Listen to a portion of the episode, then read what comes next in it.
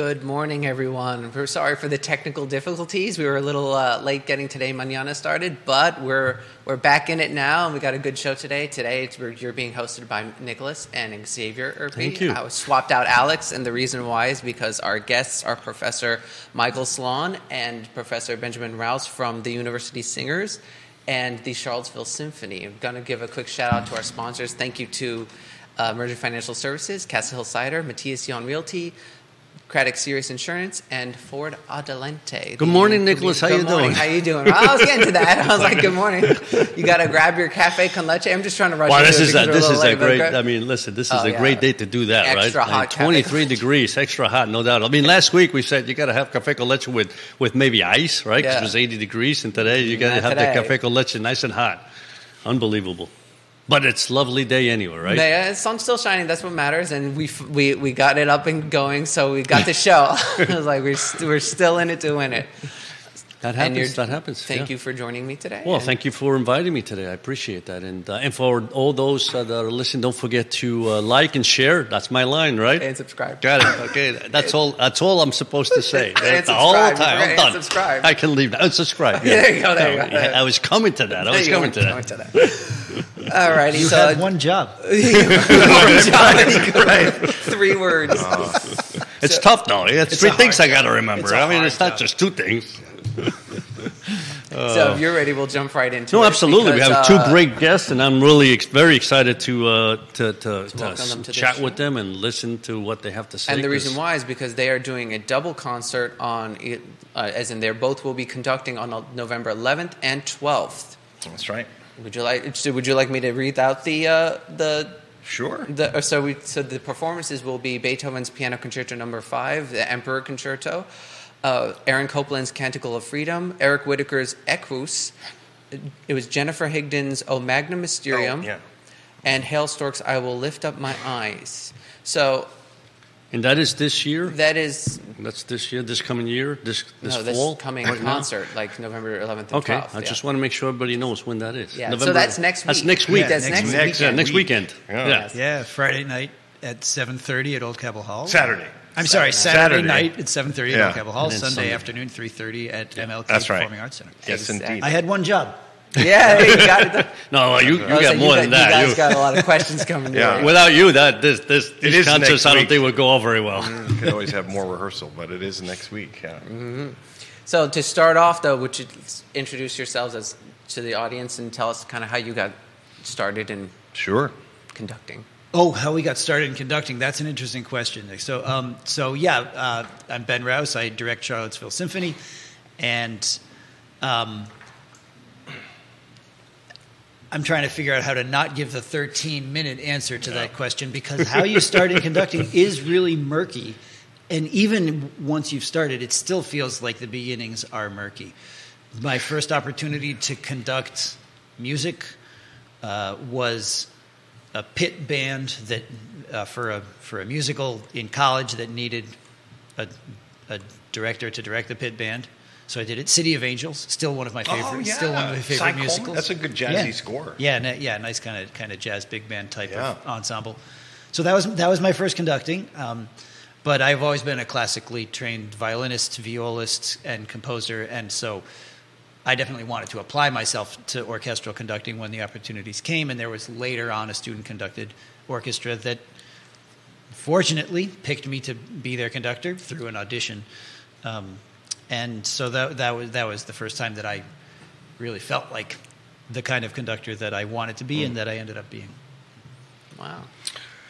Yeah. So Michael Slon, director of choral music at UVA, uh, and thanks again to both of you for having us on the show. Well, we again. appreciate you both taking Yeah, the time to great come. to be here.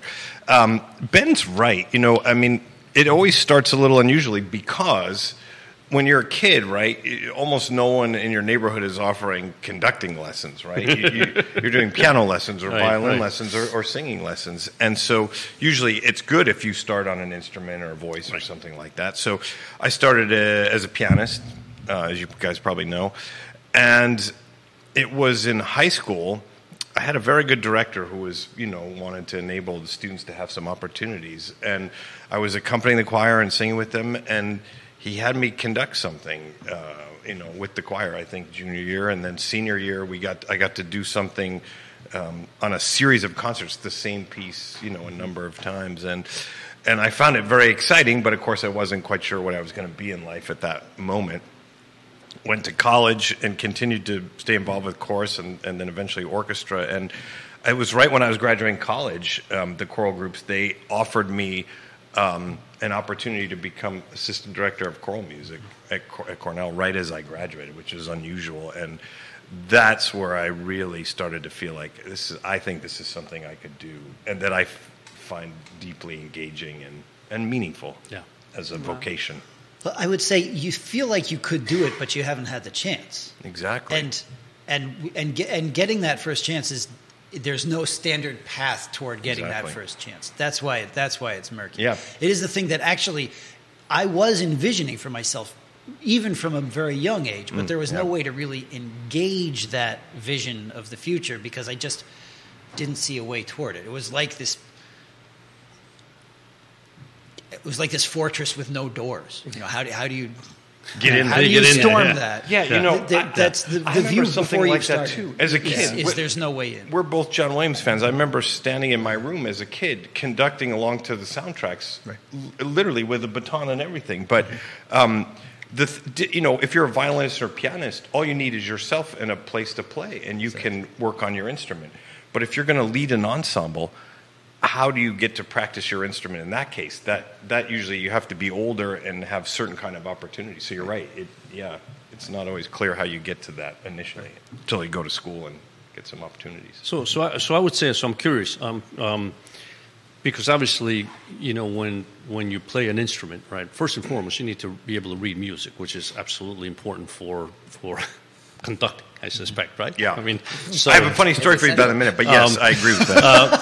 so mm, I guess my question though is when when you have a situation where you need to conduct, I suspect you are looking at every part of the orchestra when the violin comes in, you know, when the trumpets come in, when whatever you know, wherever c- comes in, Yeah. you need to be able to be reading simultaneous all those pieces, right? To be able to tell them, okay, you're coming in, okay, you're next, or whatever. So I suspect that takes practice. Is like like you said, it's not a matter of like I'm playing an instrument. Somebody says, "Can you can you now conduct this?" It's like, oh yeah, no problem. It's like it must be difficult. How, how does that come about?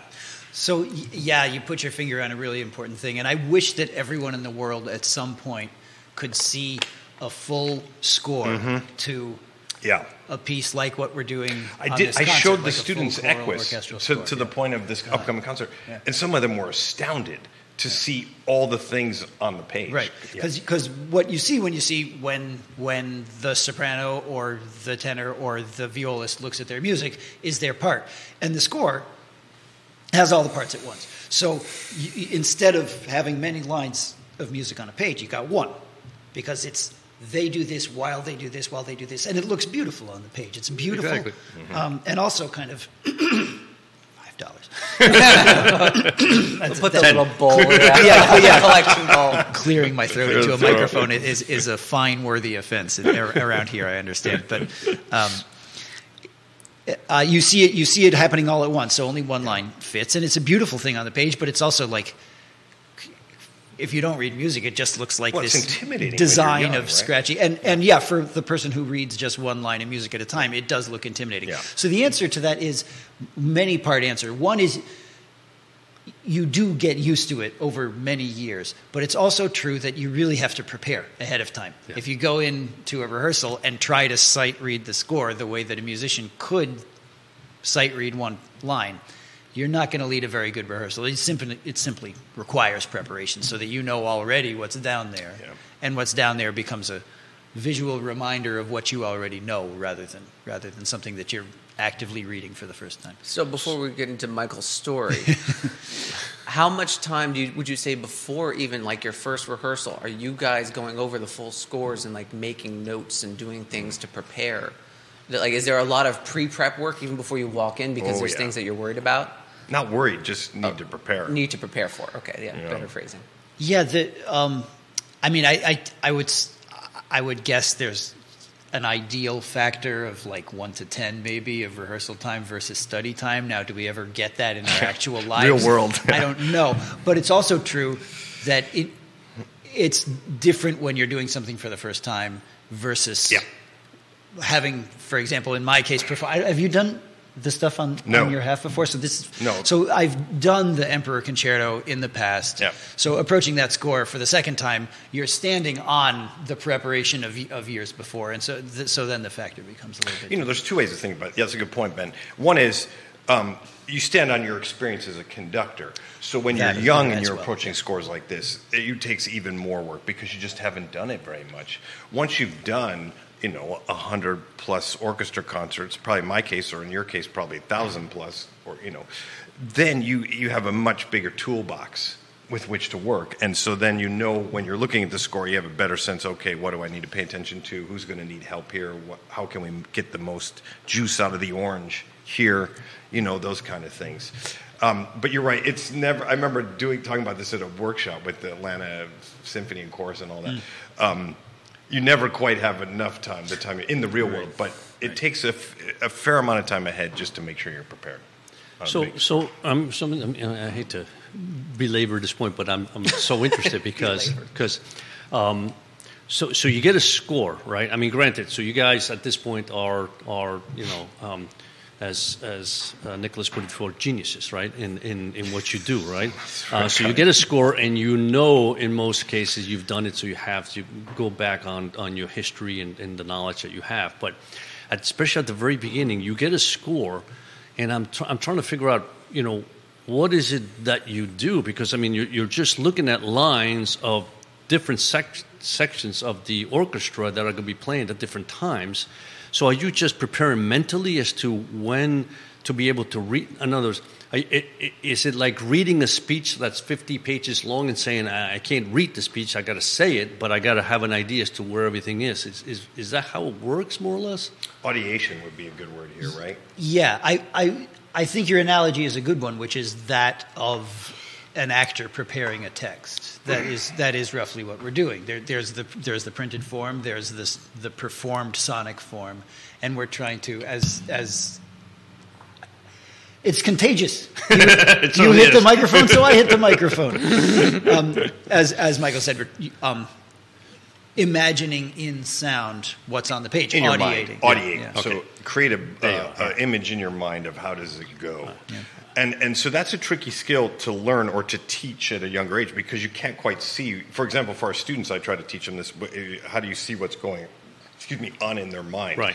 Yeah. Um, but I think what you do is, I'm sure Ben is something. So you sit down. There's a couple ways you can approach it. One is to just kind of get the big picture, like what's this narrative, what's the storyline of this piece, and that kind of thing. There's some very specific things, like who hasn't played in 55 measures and is going to need a cue on the end of three because they've been just looking at their part and counting, and they want a little reinforcement, like, hey, maybe it's now my time to come in. Um, but also, and are there technical difficulties? Are there musical beauties to bring out? Um, but in the end, you want to create a blueprint in your mind that you can then execute technically and, and with your people.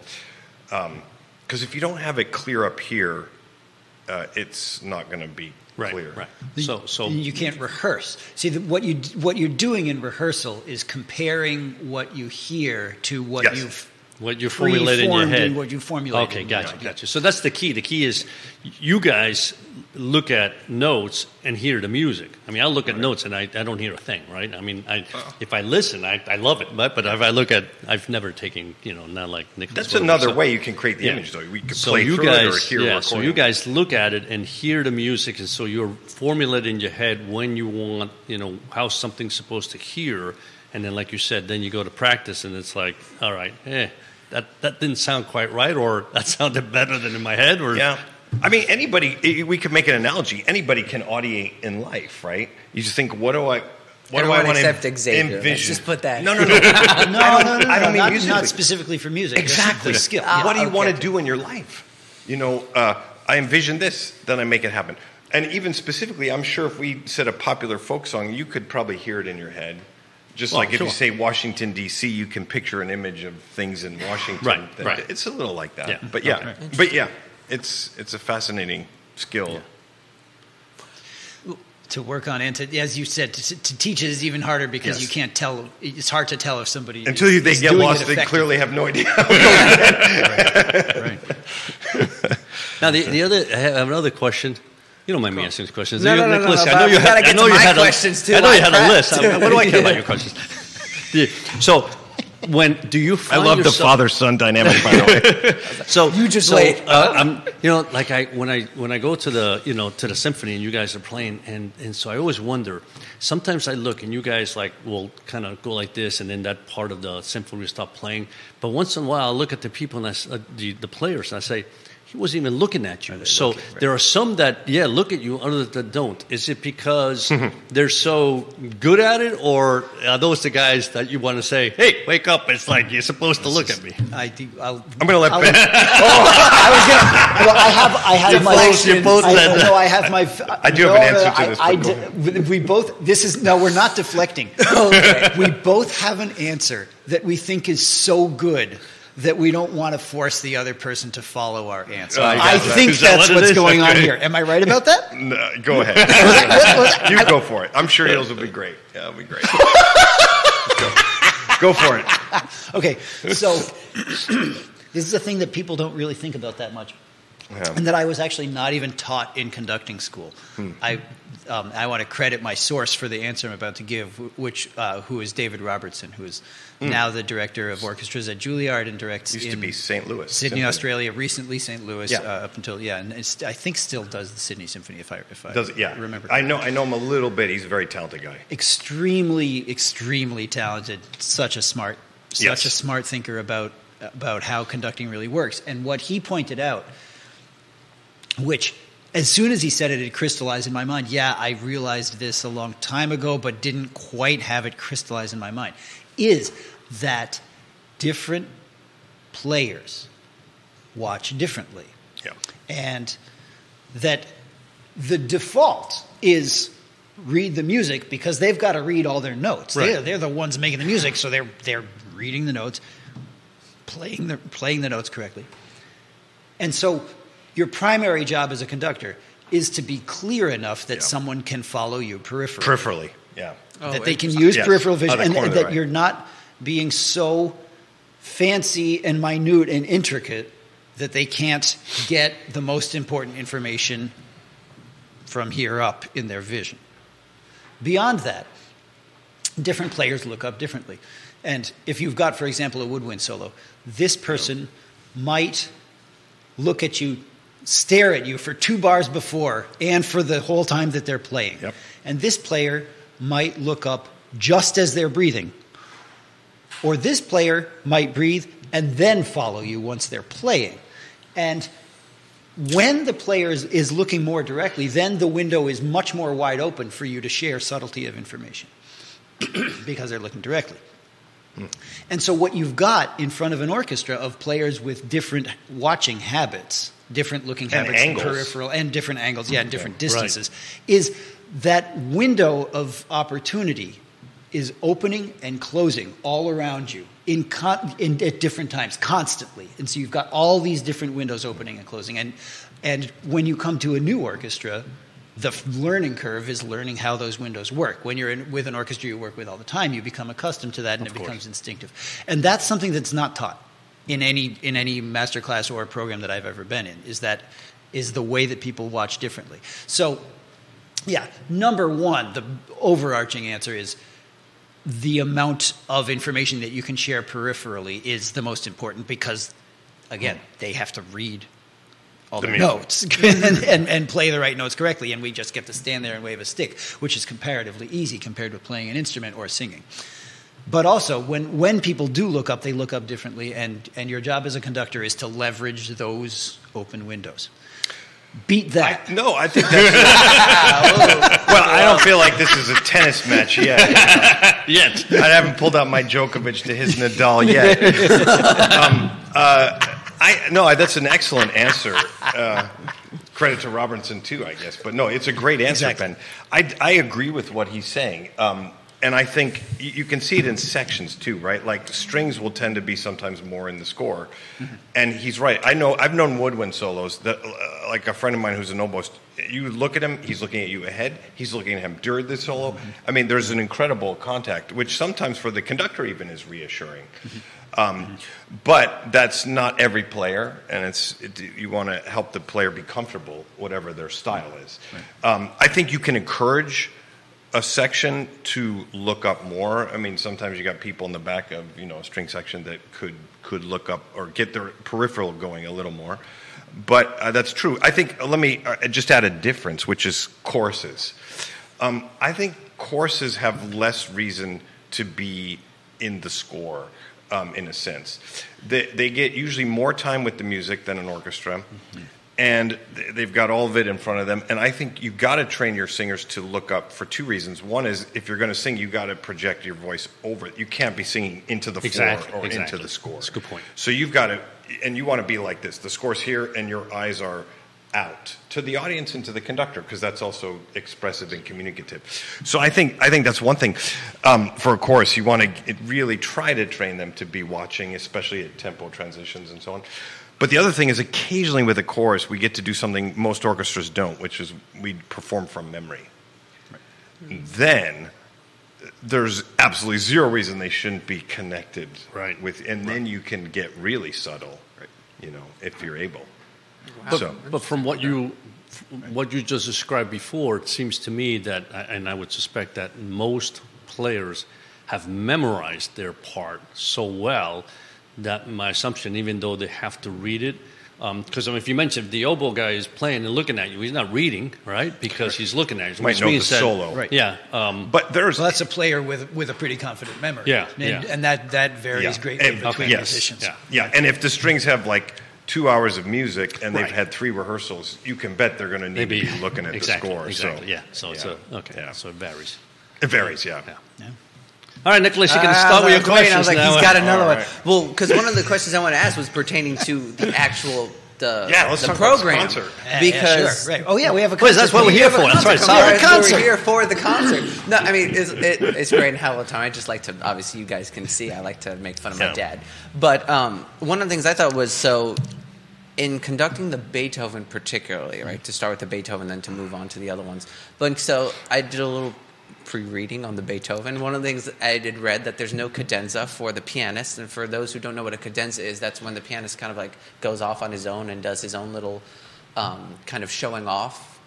And so, the fact that Beethoven chose not to have one does that it, it kind of shifts the focus almost from the pianist as a soloist to the conductor how do you manage that as a conductor or at least that's what it would appear to me as a layperson Well, I, I would say it. This this concerto rebalances a little bit toward the orchestra, not specifically toward the conductor. And I will say that I have two different reactions when someone says, "I liked watching you conduct," which was great. They enjoyed the concert, but also it hurts me a little bit because the highest goal as a conductor is to disappear and make yourself obsolete And communicate the where where, the where the where the audience just listens and and watches the orchestra I, and I, I have yet to achieve that. I, I and, and and I feel like that's a like it's a failure every time that someone that, that someone says that to me. Um, so I would first, I, my first instinct is to deflect that too. But it's, but it's true that that the role of the soloist is reimagined in this concerto, and it's not that they're. It, mm, there isn't a traditional cadenza, meaning that it comes kind of close to the end of the first movement, and the orchestra is silent, and, and the Six, and the pianist goes up with this with a yeah with a with a dominant six four chord, and the pianist has a has a elaborate kind of yeah improvisation on on that harmonic progression all by itself. But unusually in, in this concerto, actually, the piano doesn't wait for a long orchestral introduction before it plays, but comes in right after that first chord with a flourish, which is itself kind of a miniature cadenza. cadenza. Actually, there are three of them in a row, right? There's a chord, and the piano does this arpeggiation thing uh, that then ends with a melodic turn. So those are kind of, it, I think the cadenza is sort of is sort of broken up and sprinkled earlier in the movement rather than being eliminated entirely. So it's reconfigured in a, in a way that typical of Beethoven. He was interested in in tweaking, modifying, and even revolutionizing the classical forms. That's one of the reasons that people think of him as prefiguring the Romantic period, Right. where then that formal mashing up goes, you know, goes to the nth degree. Yeah. By the way, just just to clarify something, um, I do have a tendency sometimes to, to watch you, and I wouldn't take that negatively. It's just that the energy you bring and the excitement that you have up there, it's just it's just amazing. So. Just because I'm watching doesn't mean I'm not enjoying the music, but it, sometimes it even I enjoy it even more because it's like I see you, and it's like sometimes I feel you're just going to jump out of the stage, and it's just like I, you know, you just feel the music through you sometimes. So I, you know, I mean, I've been to lots of booms. I've been to lots of symphonies, even in New. York, with all and and of course here I sit much closer, so I get to see Hmm. the orchestra better. And I never really look at the. You know, I, I, I just went there to listen because everything was so far away. But I enjoy it more now because I get to I get to see the players, but I also get to see you. And like I said, there's a relationship there that I never used to see that I truly enjoy. So And I, I- wouldn't take that That's- negatively. yeah. That's helpful to Yeah. hear, actually. I, I will actually add to that and just say, like, as somebody who just loves classical music, as we do, sometimes all the energy from the orchestra is inside you, but your guys are moving around. We're shoulder I feel like shoulder audiences like should this. move around more Yeah. too. Well, I, and and you want to, right? You want to like, mm-hmm. but Go at the for same time, like, what do you do? It's not a dance, so like, there's nothing to do other than just. So sometimes having the conductor be a little bit more expressive helps because you can channel the audience and like it's almost like all, all our tension is being released when a conductor is moving around. Interesting. I, I agree. I do agree with that. I think it is. There is a chance for the conductor to be a bridge from the music and the the ensemble to the audience. And you know, Ben, it's funny. I had a mentor who also said. Um, the, there's another way the conductor kind of helps the audience, and it's okay if they do watch them, and it's because it, you know you're you're directing your attention towards certain things visually, but that then causes the audience to direct their attention orally toward certain things, like oh maybe that line is important. And then That's a that, good you know. point. So I think there, there's a couple positives to that, and I personally, when I sit in the audience too, I, I usually can't sit still. I like to. It's hard, music. especially when especially when you guys have conducted so well. And I I don't know if you knew I, I we were there for the Schubert, Oh. and Oh, we I that. Glad you wrote a heard that. review for the Schubert because your Schubert's your the way you conducted it was like perfect for what Alex and I particularly because there are only two pieces that we're picky about, which is Schubert's Really? eighth and Mahler's fifth. Those are the only two that I'm that we are picky about how they're conducted. We- Alex and I are not. Well, I thought you were going to say picky about the the, the, the symphony itself. I said, you That's- picky about that? No, no, How no, no, no. I'm not, I'm not, I'm not picky about the composers, but it, the, those are the only two, and specifically only like the first go. movement of of the Schubert. And you just did it perfectly, exactly how we love. Where you repeated the exposition, like you went all like it was like all in on everything that you wanted to hear from that piece. And so sometimes it's like, mm-hmm. especially then, it's even worse because Schubert's nervous tension is just like making you like, uh, mm. what, you know, trembling in your chair. So to have some release from that, more than just musically, mm-hmm. it's it's something that as an audience member we really like crave almost Yeah. like it's That's nice. yeah if we just had somebody that just sat there and just went with their finger like it would be very difficult to like Uh, Fritz Reiner. point. yeah, like Reiner. yeah. All right. Interesting.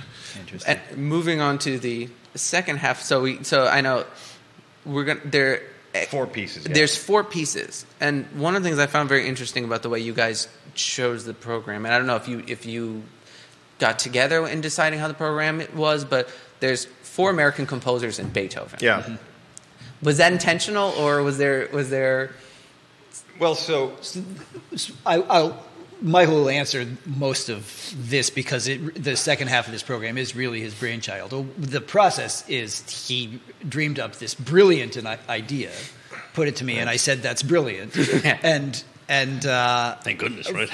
and tried to, and I tried to figure out what I thought would be just would work okay with it because the, as you said the two halves of this there's like one token dead white European composer and that's the the first half of the program Beethoven and what I love about it is that then then there's four yeah, three of them living. four Americans three living and and different styles of music, but it, it works together. And when he when he put it to me, I just thought.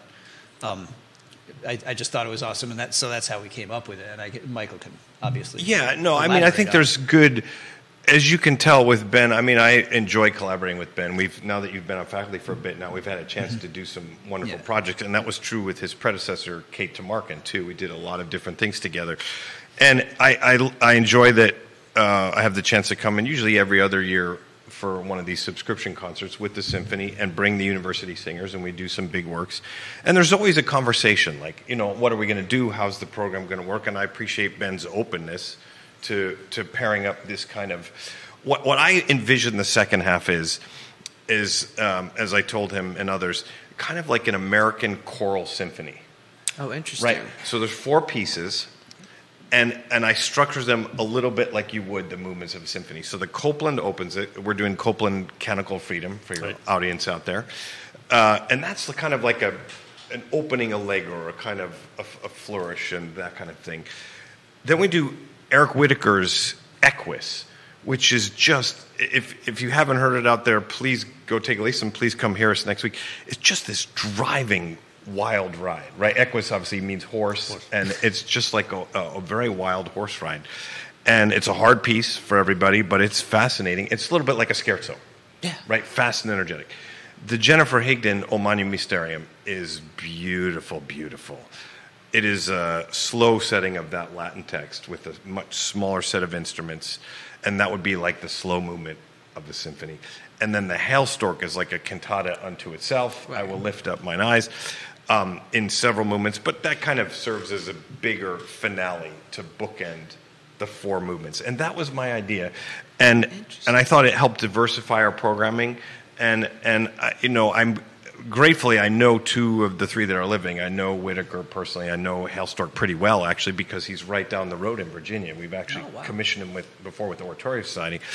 And um, it, it's great to be able to present their music and know something about them. I, I don't I haven't met Higdon personally yet, but she's, of course, very active right now as well. And then Copland is, you know, there's a beautiful American sound. I mean, that piece is shorter, not done very much, but you, you will hear immediately what we think of as the Copland Yes, sound. it, you you'd be surprised that you uh, haven't heard it because you yes. think this is this is like quintessential. Quincy, Copland. unmistakable Copland. So, so that's a little summary of how that the, my thinking about that half of the program. How, uh, Because I was how- saying the how- Equus seems extremely. dynamic. Uh, ah, It's my turn. Because the, ec- I've heard the echo when you sent it to me, and it was, and it, it seems very, very, very in, intense, Oh, like yeah. timing wise. Oh, yeah. And and just Why why does it have to be his? turn? I don't know. I'm not really sure. Just because he's prepared? What's going on Uh, here? we, we had this conversation about like, do you want to host or Do you want me to host? He said, no, no, you host. So Oh. I got the microphone. my turn. That's because I get a chance to just ask questions whenever I want. That's My- why, usually that's how it works. We just answer the question, but yeah, I'll so you- so like diving into diving into that piece, it almost it, it breaks up the program very interestingly. Like, um, could you talk about that a little bit? Like, what would you expect the and somebody coming to the audience to hear it for the first time? Yeah, Like, how- well, I how mean, would I they th- prepare?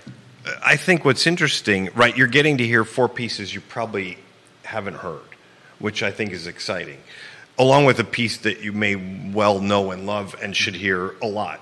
The Emperor Concerto, incredible piece, um, and I think you know. But you could let's make a Beethoven analogy. Ninth Symphony, second movement, very, you know, third moment. It's they're very different. Yeah. So the fact that we have two, and that's the same composer in the same piece. Yeah. So um, I think it's fine that you have this kind of contrast now. For and I think the the audience is going to feel like they just went on four different rides, four different sh- journeys as they experience these pieces.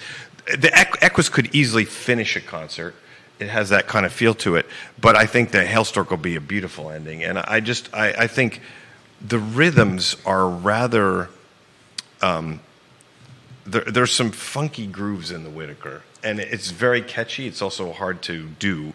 but I think it, it hopefully will get the audience bouncing in their seats a little bit. Like, wow, listen to that groove, and it has a certain kind of primal energy to this piece. When the chorus, the chorus has no text in the piece; it's just neutral syllables. Oh, interesting. Right, no words, just neutral syllables, and and so the way Whitacre wrote it, and I think hopefully they'll just be kind of caught up in the energy of that for seven minutes or whatever, whatever it is.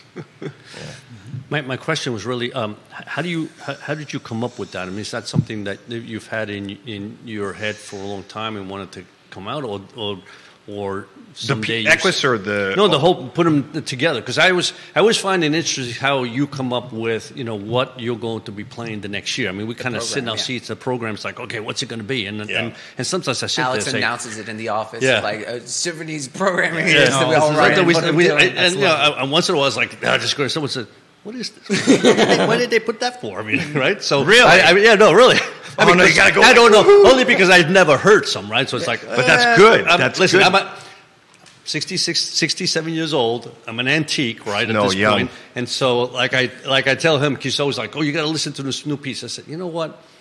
Uh, probably, but I've only got a certain number of years to go, and I love these like these like symphonies that I love, and I want to hear them again. So I'm not sure I want. to You know what it's like, Xavier? Right, you have your favorite restaurant, right? Exactly. Right, and you go there because you love the food there. But what if, you know, Nick says, "Oh, Dad, there's this other restaurant you got to try," and then you go and you're like, "Oh my gosh, I can't imagine my life now without knowing this True, I, restaurant." I, I recognize there's that option, but there's always the option is like this stunk. Yeah. it's like I could have had good And food. look, you're not required to like every piece when, No, when you come to a concert. Yeah. So that's, but I think it's our duty as artists to present a, a, a variety of works. And Ben also is very keen on this. He he programs for the 21st century, and um, I think that's important that we present some of the best repertoire from history because if you forget that, then it's just like you have amnesia or short term Right. memory. But at the same time, there are real be- beautiful living people making beautiful extraordinary things and i think we also have an obligation to, to present that and for and not just for the audience we work at an educational institution so it's also part of the students educational experience and that diversity you know Hailstork's an african american composer and then one of my african american students in university singers comes up and is like wow i really resonate with this piece that's important too mm-hmm. that's special Yeah. so, but how, you know, how did I think of it? You know, I've known the pieces for different reasons. Uh, the Canticle, I sang that once at uh, Cincinnati May Festival. I saw Whitacre conduct Equus, so that kind of factored in. Um, the Higdon, I kept hearing on the radio. And I was like, gosh, I want to do this piece at some point. And the Hailstork, I knew Hailstork, but I didn't know the piece. I just went looking around. And then you try to assemble something that makes sense. Ben will, I think, agree with me. Programming is actually one of the hardest parts of being a conductor. Yeah. To come up with compelling. Yeah, And- and so in this case, you've got a bunch of pieces which are a little shorter in length, Right. and you realize, I, I, I would assume you realize this, this, these sort of suggest a unit. They're like they're, Right. they're pretty disparate. They're, they're going to sound different from each other. Especially, I think, when you get to the beginning of Equus, there's a sort of oh, we're in a new sound world oh, from. Copland. The, Copland and Beethoven. Copland and Beethoven. I think Right. Equus will probably make Copland sound kind of like Beethoven in comparison with what's That's coming it. That's Right. interesting. and and so th- and and I think that that that is that moment in the program kind of flips a little bit of a switch. And I'll I have two reactions to to butt into uh, uh, to this part of the conversation to what you said about. I remember I had amazing good fortune in high school that I was in Helsinki t- on two different trips. This is very randomly. My parents took me, and then my youth orchestra was on a, a tour in Scandinavian countries.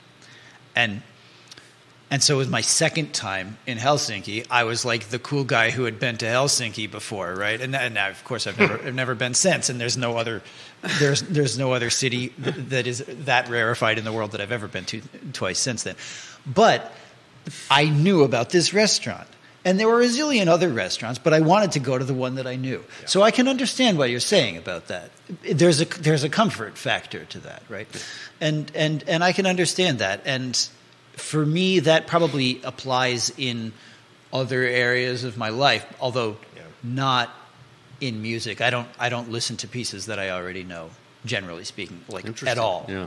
I, I listen to pieces that I don't know, but uh, but it's a little different as a as a musician than, a, than Right. as just Yeah. a, uh, you know someone who's a consumer of music but not a musician themselves. So I understand that difference. So there's that, that is something I can relate to.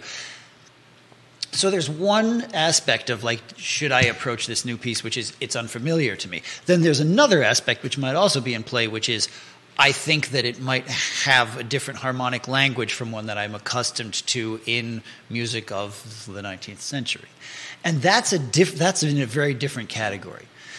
And to me, that's very much about because people who the, the, there's no camera pointed in that direction. But is it okay for me to like mention what I'm seeing over there? There's this. There's this. Everyone fant- knows that. Everybody knows. The I Okay. Love CVille network. Yeah. There's a there's a fantastic liquor liquor uh, Right array over there, and I remember very distinctly because we were talking before the show. But I, how if I am gonna have something to drink, it probably some would be scotch. Oh yeah. Um, and I remember very clearly the moment where I had never had scotch before. And the first time that you have a scotch, Mm. you think, "Ah, how can, you know, windshield washer fluid, how, what, how, could, how could anybody willingly put this Yeah. in their mouth? But Then you have if Lagavulin.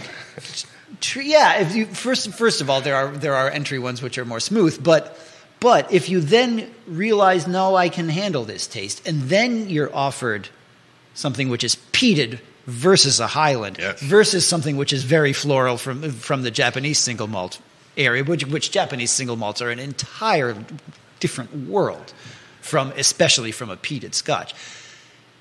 Then you realize that behind that barrier is a universe that was closed to you before you came through the barrier. So a piece of new music is a little bit like a scotch. And I and I at the, first glass I had I was shocked and now I enjoy many glasses of scotch. So I would say have a scotch. Yeah, and I love it. Have a scotch. It's an Yeah. excellent analogy, and it's an excellent analogy. And just to bring our conversation full circle in some ways, remember at the beginning, Ben, you talked about a fortress into which there was no entrance. Yeah. This is another way of putting it. That Yeah. it's not just Right. us that want to get in the fortress; we want to open it to other people. I Well, mean, no, that's a strange analogy because in some ways it's not a fortress at all. It's Yeah. available to everyone. No, and, and, I, and I appreciate mm-hmm. that. And, and don't get me wrong. I just, and, and I find it, I guess my question was more like, you know, how do you, you know, it must, it, it must take a lot of time to come up with a program to all of a sudden say, there's this piece, and you, you know, because you also, you always have wonderful pieces, right, where everybody can enjoy, and then and then you have an introduction piece sometimes. So there's a piece that that maybe a lot of people say never heard of it, right? Yeah. And don't get me wrong, I, I enjoy them in the sense that when I'm there, first of all, I have no choice but to listen to them, right? But then once in a while, it's like, wow, that, that was really good, right? And then once in a while, it's like, yeah, it's not my cup of tea, but that's fine, right? I, I Mm-hmm. Yeah. still appreciate the fact that somebody wrote that, right? But how do you come up with that, you know, list of, you know, I'm going to put this together, Yeah. you know, is is interesting to me in the sense of, do you think of a, a genre? Do you think of a, of, you know, I I don't know what you're thinking of when you put it together. one- yeah, I hear what you're getting at. You try Um, to think of everything. yeah. There's so many different angles on Okay. it at once, and they sometimes conflict with each I other. think, That's I don't what know makes if you did this, programming Ben, hard. I'm curious to hear, but I, I'm going to bet you did. I think when you're young, you make a dream list, right? You're like, I want to conduct this, this, this, this, this, this, this, because you've learned all these cool pieces. And I think Ben and I are, have at least been in the field long enough now where we're fortunate enough we've covered a fair amount of the dream list, Okay. or at least some of it. And there are pieces, you know, like I have conducted B minor Mass by Bach. What amazing. Verdi Requiem. You know, you you could go on and talk about a Bernstein Mass. Carmina Burana? I have conducted that. I know you want to do, yeah. When is that coming? And uh, I was gonna forbid him from saying. Yeah, Yeah, he's that's not gonna all right. bring it up again. uh, and so what you do is you, and you part of the reason you want to do those is not just for yourself. You it's because you believe in them as artistic works. You want to share them with other people, your students, your singers, your players, your audiences, um, the public, as we're doing here. Uh, but at the same time, then you've got to start thinking creatively in other directions too. So I think it's a combination of Yeah. those things. Yeah. Yeah, it's.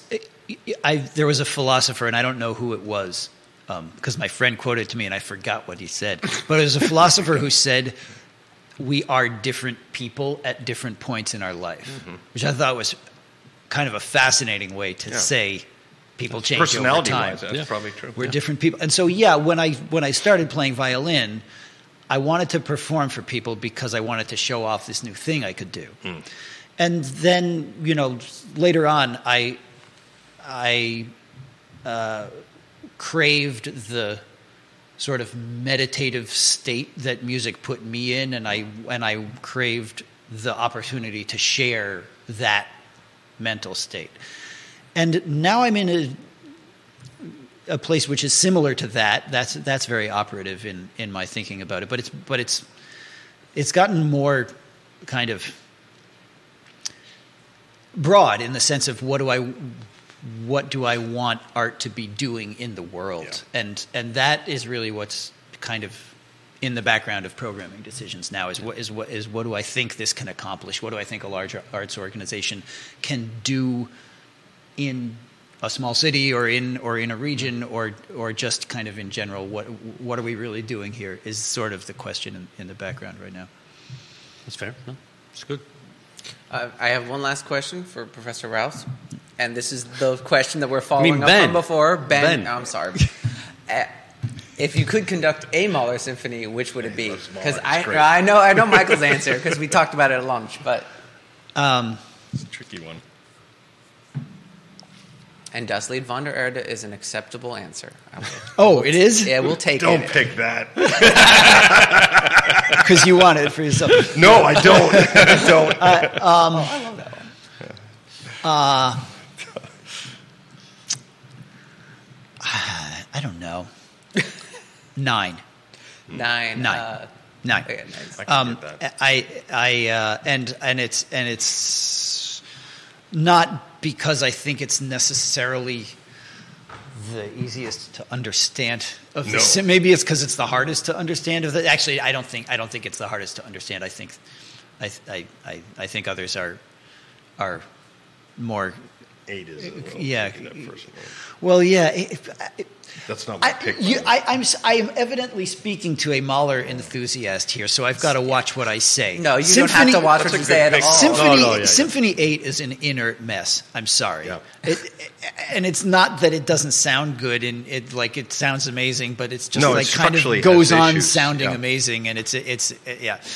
It, I I would say nine, but uh, but but also two yeah. comes Ah, to mind uh, right What- after did I say that. four or two? You said right four. after that. Which I've already conducted, but I just adore it. But two, two is. is I would. I would love to do two. I would love to hear either Alpha- any of the nine. Stein. so We're just We're we're just open for two, eight, four. We're just a bunch of dudes naming numbers right now. Yeah, We're what it just sitting around spitting out numbers to most of these. I'm sorry, folks. The, the first, the, the, if you're listening to this and you think Mahler's M A H L E R, start with one. Start with Mahler. It's a great Symphony piece. One. It is great. Yeah. One And is right just- up there. and then but I keep would say two above that and nine and two. Nine and two. Yeah. all right. not four, not four. Wait a Well, minute. four and five. Beautiful. I love four. Yeah. I Four and five, have yeah, yeah. gotten the chance to do Symphony Four. I've never conducted five. I see. I would never start with one because I always want, tell people to do seven because if they don't like Mahler, they'll never get there, and that's my favorite. So I'm like, just listen to seven first, and if you don't, just start with my you do it, If you don't like it, then just walk away. I think he's right. Entry scotch. You need an entry. Yay! Start No, with start one. So should, should we remind everybody when these So these con- or yeah, whatever's coming up? The Yeah. concert that's coming up is November 11th and 12th. You can get tickets at the UVA box Arts box office. Please do. Um, and they're going to be at Old Cabell Hall at 7:30 on Saturday, and at the Monticello is it the Monticello High School, Uh, correct? Charlottesville MLK Performing Martin Arts. the MLK Performing Performing, Arts Arts Center. Center at 3 p.m. Yep. on 3:30, Sunday, 3:30. Three, so yeah, the, Think We'll you get got- there early, did you get write this seats. down? Yeah, no, I didn't write it down. I thought No wonder. Yeah. Yeah, And can we just throw in also that uh, so far. the the two ensembles, the Charlottesville Symphony and University Singers, will also be collaborating in December on the traditional family holiday concerts. Oh yes. And when- At and when Old- is that? When is that? December two and three, Okay, yeah. both So- at Old Cabell. And there's other choral concerts between now and then too. So just check the website. Yeah, no, we will make sure to share them as they come up. Absolutely. Since we ran out of time, and uh, half of my questions were not answered. Thank you. Wow, Xavier. Well, we, we started like five minutes late. You got like two minutes to go, and then you got one more question that, that they can answer in two minutes. I mean, your questions. I mean, I looked Uh, no, at your no, no, I questions and don't- I said, "Who wants to there's, really like?" there's no way. I don't think we could go two minutes with any of these f- questions. We're fine. Just kidding. Thank you guys both for joining us. Yeah, it's been a lot of fun, yeah. it's been a Thank lot you of guys fun. for, for having us on. Absolutely. And I All right. appreciate the patience with you know with my questions, but I just Oh, you they're know good once you start talking about what you do, it's I, I always get It's fa- intrigued. yeah. I think they're very good yes. questions. Thank you. That, that's why, if you don't mind, we'll have you guys back so that I can get through my questions. I appreciate I guess you I guess I won't be his next preparation. time. I guess I won't be here. First time in the show history, I prepped for a show and I didn't get to use any of it. Well, that's all right. It's, First and last time. you First and last time, I'm like,